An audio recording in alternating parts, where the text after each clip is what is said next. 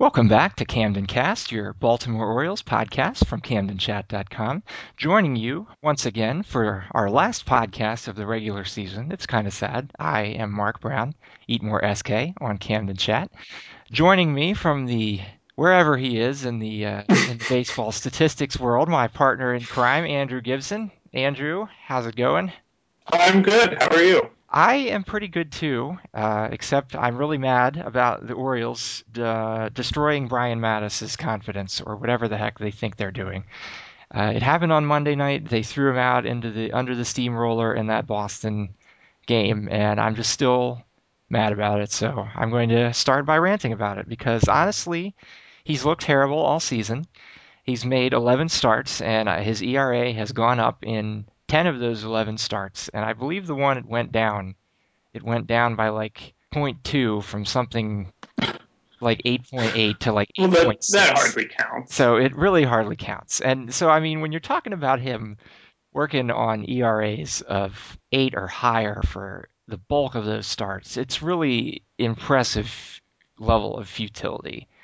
And somehow the Orioles thought it would be a good idea to send him out – against a Boston lineup that's trying to cling to a wild card spot. And it's really driven me crazy because I don't understand what they could have possibly seen to think that they shouldn't just shut him down and send him home.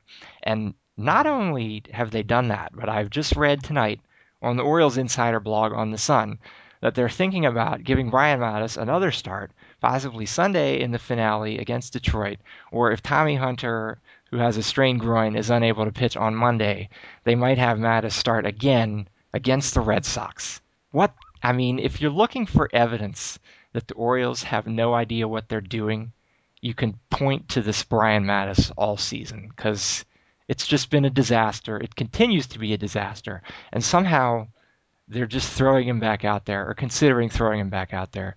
And I just, it's beyond my comprehension at this point. I was talking to a coworker of mine who uh, works in the minor leagues, and we were saying he had during his sort of rehab time after he came back, and at the end of June he was doing very very poorly, so they sent him back down to AAA, which was actually the first time he had ever been at AAA, which was a little strange, and he you know, struggled a little bit, but then he had one really, really outstanding game against the uh, Lehigh Valley Iron Pigs, which is actually my local team now in Allentown, Pennsylvania. Who is the Lehigh Valley? Uh, who are they affiliated with there?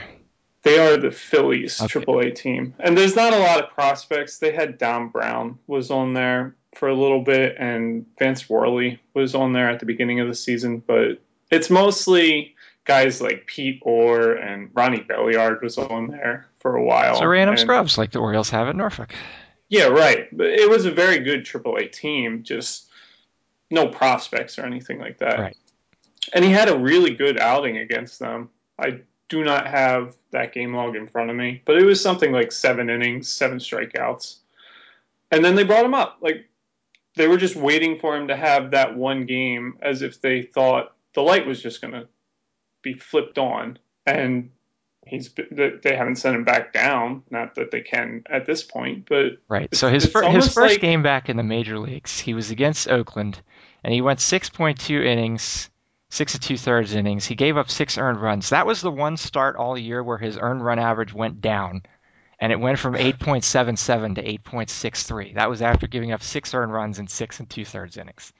You know, that's probably as stupid as it sounds, that might be his best start this year because he almost went seven innings. He struck out more guys than he start walked. he's gone more than six. Right, and you know it's been all downhill since then, and that's not exactly a, a high starting point. And what sort of stands out to me, just looking at the stat line, it's a lot of hits. It's a lot of hits, and I know that you know I've watched the games, and I can see they're getting really good contact off of him, but this is not a good defensive Orioles team. No, you have to it, wonder how much of that belongs on the defenders. I have in the infield and the outfield. Yeah, I've wondered that about the Orioles all season. Really, it. I mean, it can't have helped, but you know, you look at the radar gun. I'm assuming MASN's gun is accurate, and Matusz is maybe throwing 90 mile an hour fastballs, and there's like no movement, and you know, no wonder he gets lit up like he did in Boston the other night. Oh yeah, the control is just not there. I, w- I was watching the Boston game, and I'm not sure I could count on one hand how many times he actually hit the glove. Like he was just missing by feet, not inches. And I I really I have no idea what's wrong with him, but I also have no idea what is to be gained by throwing him back out there against Boston, no less. Like, do they want to see if maybe he can have another start where his ERA doesn't go up? Because it's 10.68. So, I mean, really, it would have to be another astoundingly bad start to keep going up. But his last two starts, one against New York and one against Boston, were both astoundingly bad. One and a third innings, five earned runs against New York. One and two thirds innings, six earned runs against Boston. And it'd be one thing if that was sort of the outlier, like when Zach Britton had those two terrible, terrible starts against the Yankees and the Red Sox. And you, you maybe you get the sense that the Orioles like underestimate them a little. Like they, they throw these guys out there against them and then like they're gonna struggle. Those are the two best offensive teams in baseball. That's what it comes down to. Do the Orioles even have any awareness of what is going on? You know, are they watching this stuff? They have to be, but I I don't I don't know how we can could both conclude. Yes, they see what's going on, and oh, they're going to maybe give Brian Matusz another start. Well, what I can, I guess, guess at because we have to guess at it. Um, it's been theorized. I think Matusz himself said it. I know Stacy said it that uh, this might be more mental than physical. Right, because um, the pitching codes change going right, from and it's just been a hard to, season. Yeah. You know, anybody would get to this point and just be wiped out. Plus, basically. he started out with the intercostal injury Sure. anyway, and who knows Um, how much. Maybe he wasn't totally recovered from that when he started back uh, there. Yeah, big you know, it, it snowballs. It- It's like any other job where you have some success and then you have those expectations and then you can't stuff happens to you and you can't duplicate that success. And this is to a very extreme degree because I think at this point he has the worst ERA of any starter with at least 10 starts in baseball since like Roy Halladay's 2000. And of course, because it's Roy Halladay, everybody will make the connection that Roy Halladay bounced back from it. But Yeah. he had a terrible 2000. He had to go back to the minors and like completely redefine who he was as a pitcher. And he came Um, back and he was Roy Halladay. But I don't I don't think Brian Matusz can go down to Norfolk and suddenly come up and be a power. Uh, yeah, it, it's not a very good comparable No. situation. But you know, things just they they can get on you really quick, and then before you know it, you know, it, it's easy to lose your hope I certainly in would. this game. I certainly would believe there's that kind of mental component could be at play. But if I mean, if you and I can draw that inference, what Well, are the I'm Orioles? guessing, I'm, of course, know. it's just a guess, but I mean, that has to be running through the Orioles' head, right? I mean, they they, they have to think about these things. They have to. Well, I'm thinking they talk to him every day. They're they're working very closely with him. Maybe they're they're seeing something and they're hoping. You know, maybe they're just hoping he doesn't end his season with that stinker in Boston. You know, I don't know that it can get a whole lot worse than that. It would be it would be hard to be worse than that. That's for sure. But But on at the same time, I have no idea what's to be gained from throwing him back out to the Wolves. Because it's not like it's going to be easy against Boston. Boston's still fighting for a playoff spot. It's not going to be easy against Detroit. Detroit's a very good baseball team, and he'll probably be going up against a very good pitcher. So I I I don't understand what the upside here is. So we are we're totally mystified by this, and honestly, I hope these I hope they just decide not to throw him out there again because I just I have a feeling it's going to be somehow even worse, and uh, that's just what I think, and I would love to be proven wrong.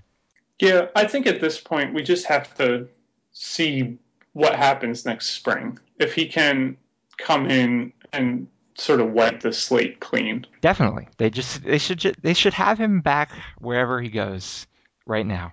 He should be gone.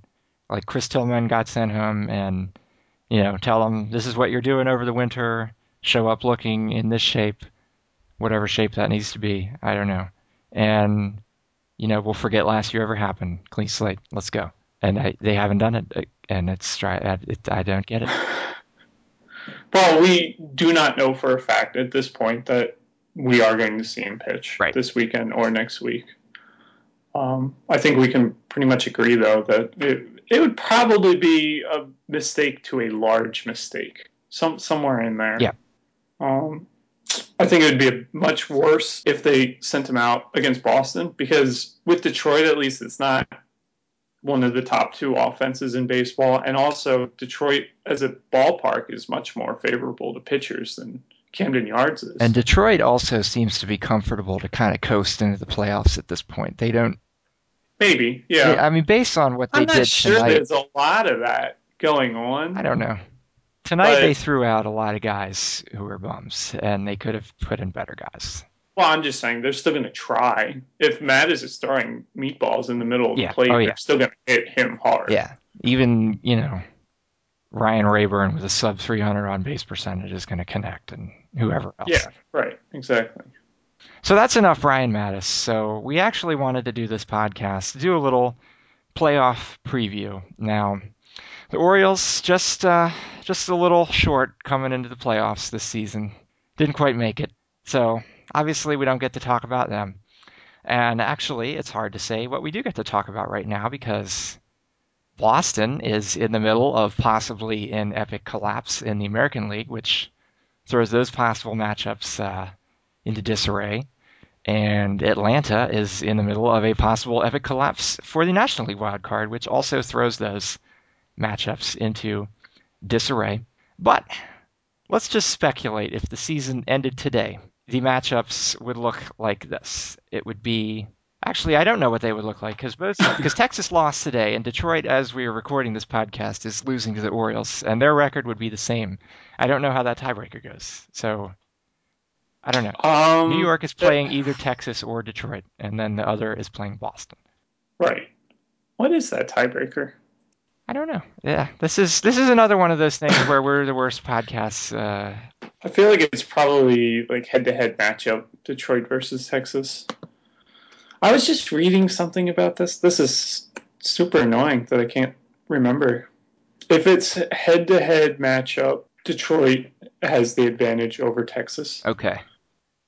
So if the season ended right this very second, on the evening of September the 22nd, 2011, then it would be the Yankees are playing Texas and Detroit is playing Boston. So And that would be in Detroit and in the Bronx. Yes, the Yankees would have the home field advantage in the division round, and then Detroit would have the home field advantage. So let's let's go with that. So the Yankees versus Texas.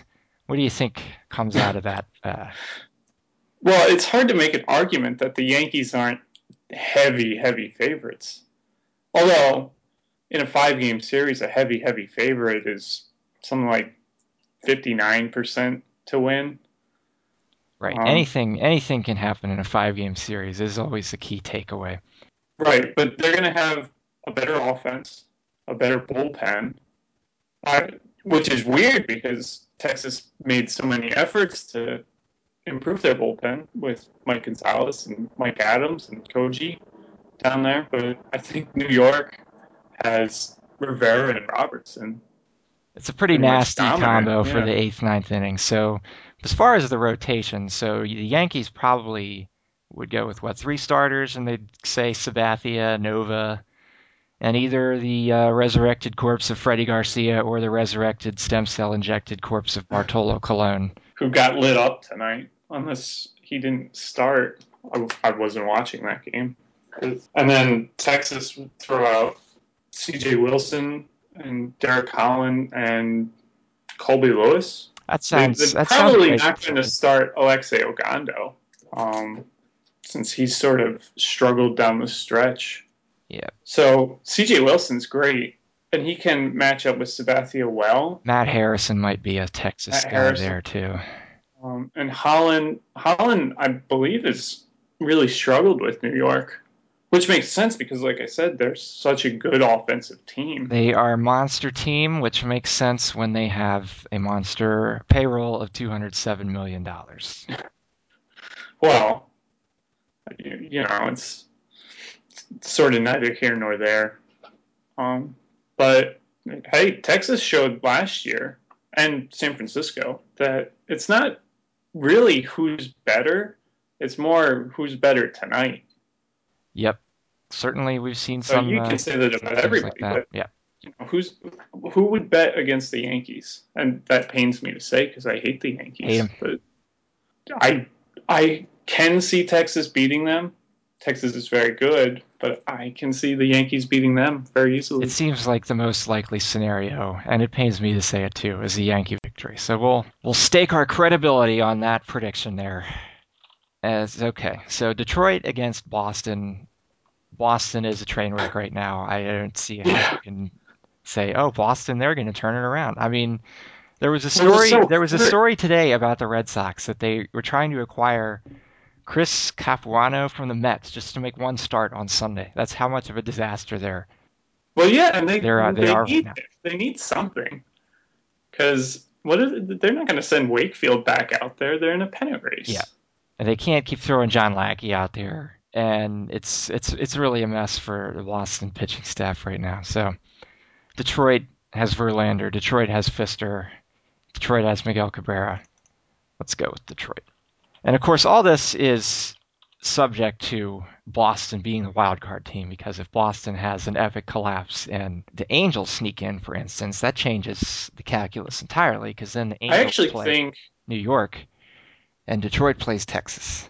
I actually think the Angels and New York would be a much more interesting series than New York and Texas the Angels or have Boston and, Good and starting Detroit. crew, and it would be Yeah. it would be pretty interesting. You know, it's a lot. I, I think I read something at some point in where the three things that are most important to postseason success are uh, late inning relief, s- solid front end starters, and I, I think defense. Actually, where it, it the whole thing becomes less can you outslug the other team and more can you keep the other team down because you're always going to be facing good offenses. Right, always going to be their best pitchers, always going to be their best offense. Right.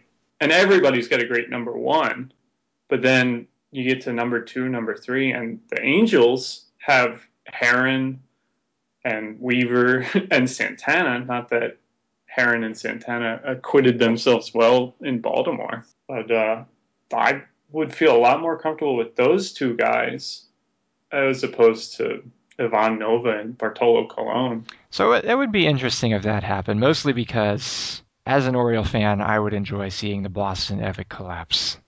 Oh yeah. And Oh yeah.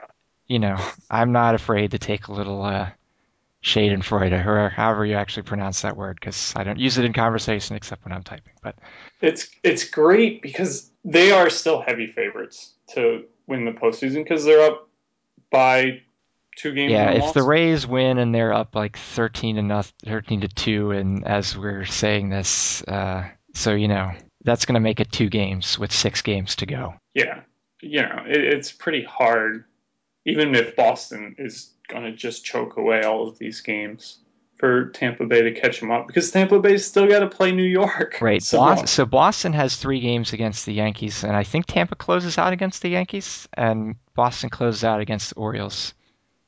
Of course, yeah. So the Orioles can still keep on playing spoilers or whatever. It's fun. All these teams are fighting for the wild card, and they keep getting Baltimore at the end of their seasons, and they're like, okay, like we need these three games. This is one of the worst teams in the league, and then the Orioles have just been on fire. And incidentally, this is the only this is the first three series stretch all year where the Orioles won all three consecutive series, and that's been against Tampa Bay and Los Angeles, Angels of Anaheim, Orange County, California, United States of America, Earth, Sol, Milky Way. Universe, Yep. and Boston. what do you attribute that to anything? I don't I don't think it has. You any, don't think it, it has any meaning whatsoever? I mean, last year, so last year I was like, oh, it's Buck Showalter, and this year I've seen more Buck Showalter, and I'm like, oh, maybe it wasn't Buck Showalter. you don't think it's like the team has the weight of Kevin Gregg as their closer off of them? It, and I mean, it's inspired everybody to play it could much be better. anything. You know, maybe they're just playing for pride now, and uh, that's got them where when they were actually, you know, trying to win, they're doing better than that. It's, you know, could be anything. Or maybe these teams just kind of stink right now. Yeah. It- you know, Boston. This does not look like Boston. I read today that Adrian Gonzalez has like a heavy shoulder pain, and Youkilis is out with multiple ailments, and who knows what's up with John Lackey. Right. I mean, what we saw out of them in that series, they're trying to hold off the guys for the wild card, and there's Darnell McDonald out there in the outfield just Very over doing Corey so Patterson impersonation Yeah. out there, really.